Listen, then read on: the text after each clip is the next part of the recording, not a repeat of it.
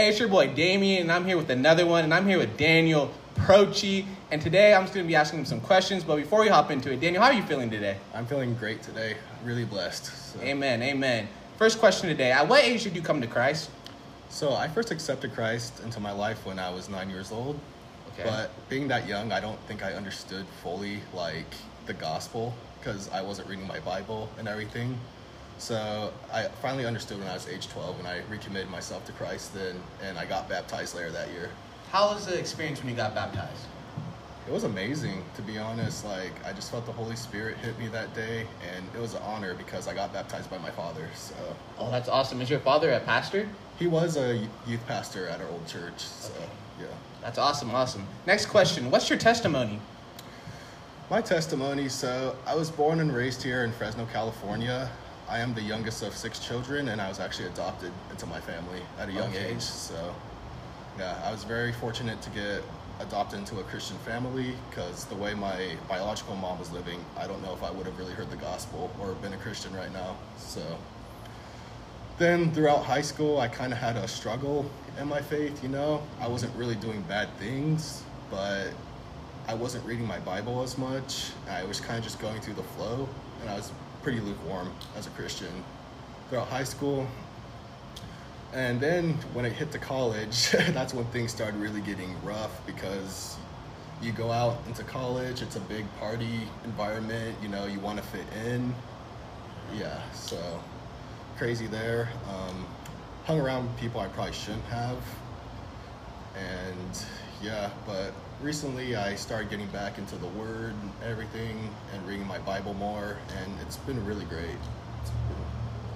That's awesome. Um, can you share your recent experience going out and sharing the gospel? Yesterday I talked to you and you said you recently I went out and shared the gospel. So can you just talk about that a little bit? Oh yeah, that was really crazy. My friend and I actually went to the Tower District here in Fresno to preach the gospel. And there was a lot of persecution that night, you know. People get mad when they hear the word of God. Like definitely people Yeah, that are yeah, people that are living in sin, you know, they don't want to hear what you have to say because you know, when you're preaching the gospel, you know, you're telling people the truth about what sin does to you, you know, and Mhm. you're not saved and you're just living that sinful lifestyle, you know, you're going to get offended. Yeah, it brings like conviction to the heart. Yeah, exactly. And deep down, I, I'm pretty sure they all know what, it's wrong, what they're doing. But, Uh-huh.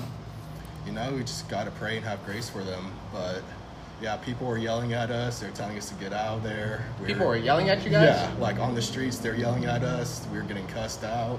One guy actually took our microphone and like disconnected it and said, yeah, he said, he's like, you, you don't need to talk that stuff around here. So, yeah, so, but overall, it was a great experience. I would do it all over again, you know? We're going to be persecuted as Christians. So, Definitely, yes. yeah. Yes, we are. Yes, we are. James 2:17 says, "Faith by itself is dead if it does not have works." How do you back up your faith not just by saying that you're a Christian, but also what are the works that you do for his kingdom? So yeah, first of all, we're saved by grace through faith. I Amen. definitely believe that. But like you said in James, you know, faith without works is dead. So Mm-hmm. I believe sticking to what Christ said in His Word. You know, go out, make disciples of all nations. So Amen. That's what I'm doing with one of my friends recently. We try to go evangelize places. You know, not for our own glory, of course, but For for, the glory of Christ. God, yeah, yes. exactly. So I think in order to back up your faith with works, you have to do it unto Christ. You can't do it out of your own pride. So, you know, evangelizing, maybe helping out in the church with some ministry. I know earlier this year I helped out with a basketball ministry at my church, so that was a very blessed time. So, yeah. Amen. Amen. How has your faith been tested, but also how has it grown? My faith has been tested a lot throughout my life, actually. So definitely in college, like you, you meet new people, and a majority of them are either aren't Christian or they say they are, but they, Aren't living that lifestyle. yeah, exactly, because they believe God, since Christ forgives, which He does, but they believe that they can abuse that grace over and over by, Oh, by just committing sin and then Yeah. saying that, well, God forgives. He's a loving God. yeah, exactly. So my faith was definitely put to a test there because started hanging around some people, you know, they cuss. I started cussing, you know. I thought it was okay. I didn't know. I knew it wasn't okay, but You just kind of wanted to fit wanted in. to fit in exactly because I didn't want to be the outcast that got made fun of for being a Christian. Oh, you didn't want to be different. Yeah, exactly. And, you know, and it completely changed my personality and who I was, and that's not good. Yeah, yeah, yeah, definitely, definitely. What's the difference between having a relationship with God and relation and religion? Sorry. That's actually a very good question. So, I think having a relationship with God or Jesus Christ is by reading your Bible, truly abiding in His Word. I feel like when you have a relationship with religion, you're just following a certain doctrine. At that point, it's nothing wrong. You know, sound doctrine is really good. Okay. but- Um, can you also talk about uh, doctrines of devils?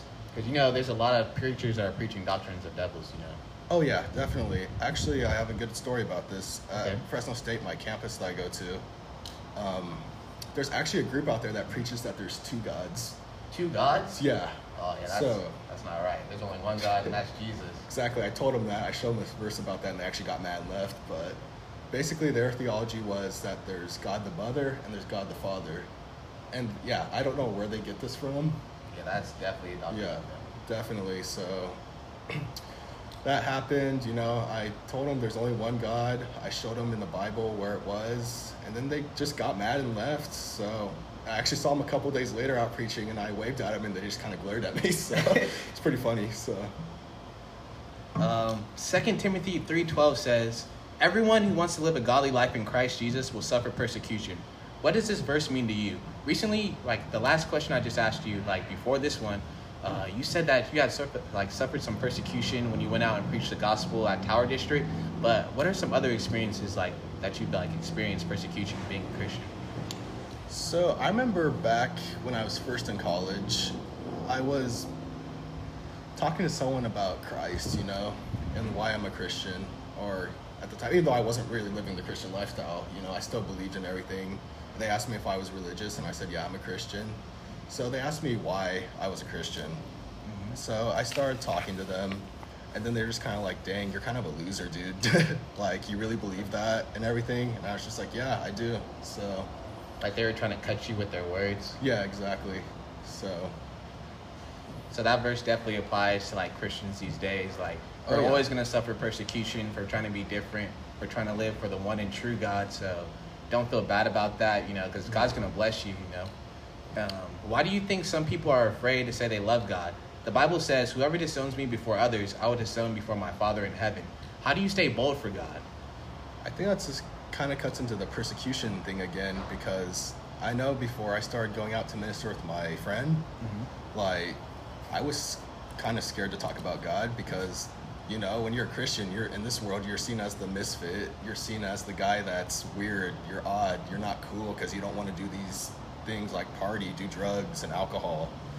So I think that's a big reason why people get scared to proclaim that they're Christians, you know, because it's the persecution, and no one likes to get persecuted. We'll be honest about that, but Yeah, and you know, um, a lot of times, like people who are Christian these days are called hypocrites. They say, "Oh, well, you guys do the same thing as us.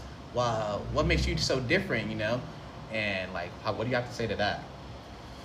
that's actually kind of a hard question because, in a sense, they're right. We do sin.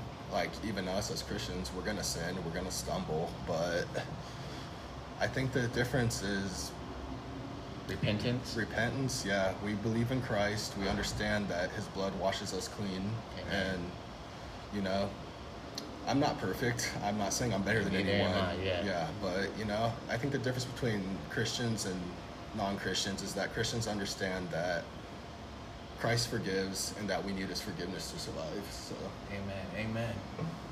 Um, Isaiah 54 17 says, No weapon formed against you shall prosper, and every tongue which rises against you in judgment you shall condemn. Has there been a time in your life where a weapon has been formed, but God didn't let it prosper?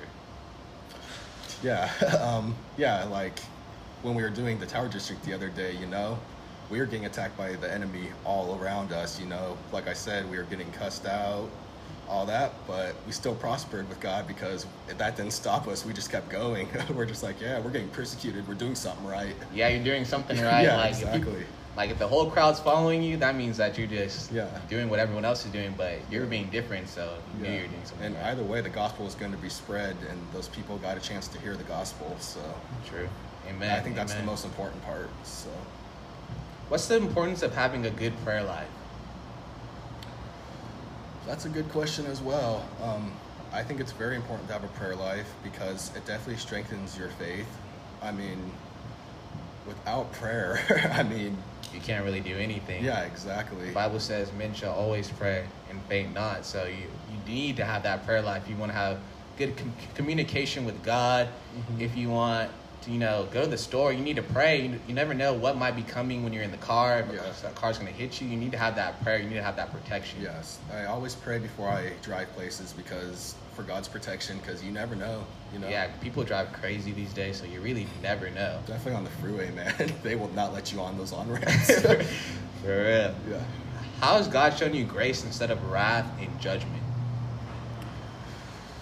That's another good question. He has shown me grace so much through my lifetime, you know. Back when I wasn't really reading my word, you know, I could just see God's grace through this whole time when I wasn't following Him. It's like He never gave up on me, like when I was being disobedient to Him, and that's true. That's, That's truly love amazing. there, yeah. yeah. So That's truly love right there. Like he never gives up on you. It doesn't matter how far you go. It doesn't matter what you do. Like God is always going to be there through repentance. He's always going to be there to wash you clean of your sins. So if you guys are going through a hard time right now in life and you feel as though that you can't come back to Christ, He's always here. Just reach out to Him, get on your knees, and pray. Yes. Amen. Amen. So um, you told me in the future you would like to do mission work. Can you talk about that? What are your plans? Oh yeah, so I plan to graduate college and get a job somewhere. I'm not totally sure what. I mean, I'm trusting God that He's gonna find something for me to do. But I'd like to get a job, and you know, maybe in the summers or when I get time off, you know, go a couple weeks to some places. I know my friend wants to, me to go to the Philippines with him, so that's definitely awesome. on my bucket list to do. I'd like to go to Africa as well, you know, maybe help the kids over there in orphanages, you know, and spread the gospel as well. Then I don't know why, but God's put it on my heart lately that maybe Canada in the future. I have no idea why. Yeah, why Canada? Like, is there something that, what, like, why Canada? I think because they speak English up there and I can understand them, so and I think it'd be easier for me to spread the gospel up there, you know. So you really feel as though God's called you to be an evangelist? Oh yeah, definitely. I feel like, in a sense, that most Christians can be called evangelists because we were told to go make disciples of all nations. So whether you know you're just spreading the gospel at work or you're a full-time missionary, you know, I think we're all evangelists in a way. Amen, amen. That was an amazing answer right there. Um, why should we do everything in love? The Bible says in 1 Corinthians 13 2, if I have the gift of prophecy and can fathom all mysteries and knowledge, and if I have faith that moves mountains but does not have love, I am nothing. So why what's the importance of love? Let's see. Well, with Like the Bible Um, does say without love it's like we have nothing, Nothing, but yeah. what's some other examples like why we need love? People won't even listen to us if we don't have love, you know, like it's Mhm. crazy. I was watching two people say the truth, you know. One person was speaking the truth, but his truth was kind of harsh, and the other person was speaking truth, and his truth was more love. And Yeah. even though they were both speaking truth, I was more prone to listen to the one that was speaking truth with love. Yeah, because well, think about if we think about it, you know, if we speak, you know, and evangelize in anger and judgment, no one's gonna want to come and know Christ. They're gonna look at you and be like, "Yeah, I don't want to hear what you have to say."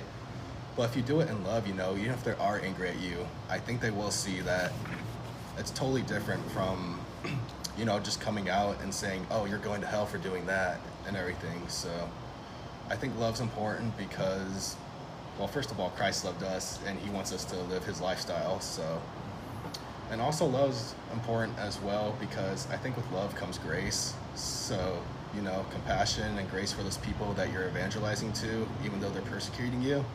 I think with love, it just gives you more of a clear head as well, rather than anger when you get mad and you'll do something that you'll probably regret. So, um, what is grace to you? Grace to me is something that Christ gives us that we don't really deserve at times. Like, you know, when you're not walking with Him, maybe you're not reading your Bible as much, or maybe you're not going to church. His grace is there trying to get you to come back because He wants you to live everlasting with Him. So, Amen. Amen. Uh, who is Jesus to you? Jesus to me is my best friend, of course. Amen. He's the Savior of the world. He's God. He's, yeah, He's just amazing. Amen. so. Amen. Um, how does the Holy Spirit lead you and guide you to all truth? You know, the Bible says that the Holy Spirit is going to lead us and guide us to all truth, so we can also not be deceived from false prophets, wolves in sheep's clothing. So, how does the Holy Spirit lead and guide you to all truth? I think the Holy Spirit guides and leads us by, you know, when you're a really committed Christian, I think the Holy Spirit convicts you of things like false doctrines, you know? When people don't really dig into scripture, it's so easy to follow a false doctrine because you're just going off what the guy's saying and you're not looking in the Bible to back it up. I think that's the Holy Spirit, you know, telling you to read your scripture, understand the Word of God because, like I said, there's going to be many false prophets in the last day. So, Amen. Amen. Do you feel as though like the Holy Spirit also helps you when there's attacks against you? Will it let you know like you need to go pray right now? I know like for me, sometimes like when I really need to pray, the Holy Spirit will convict my heart and it'll be like I'll have a thought in my head like you need to pray, you need to pray. And maybe sometimes when I'm praying, someone's like name will pop up that you need to pray for, and then mm-hmm. it's crazy because then like days later, someone like the same person you pray for say, "Hey, I was going through this tough mm-hmm. time," and you're like, "Oh wow, that must have been the Holy Spirit that led me to pray for this person." So like, do you ever have like experiences like that? Yeah, definitely. You know, I have some friends that aren't totally walking with Christ right now. So I always try to remember to pray for them because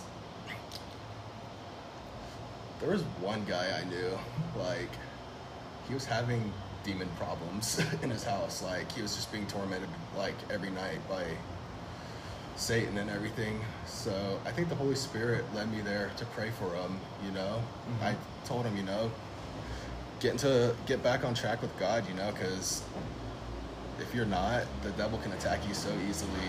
So I prayed for him, was at his house, prayed over their house too, and ever since then, He's been doing good. yeah, none of those problems again. So it was So definitely the Holy Spirit that led you to pray for them. yeah, definitely. So Amen. Amen.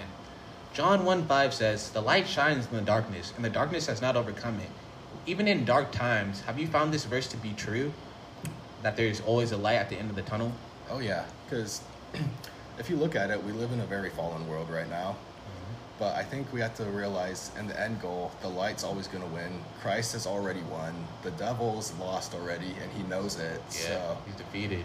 I think you just have to see the bright side, you know? We're going to go through trials and tribulations here on earth, through dark times, mm-hmm. but our main goal is going to be heaven. So, Amen. Amen. Is there anything that God has placed on your heart that you really want to talk about right now? let's see. Yeah, talk about.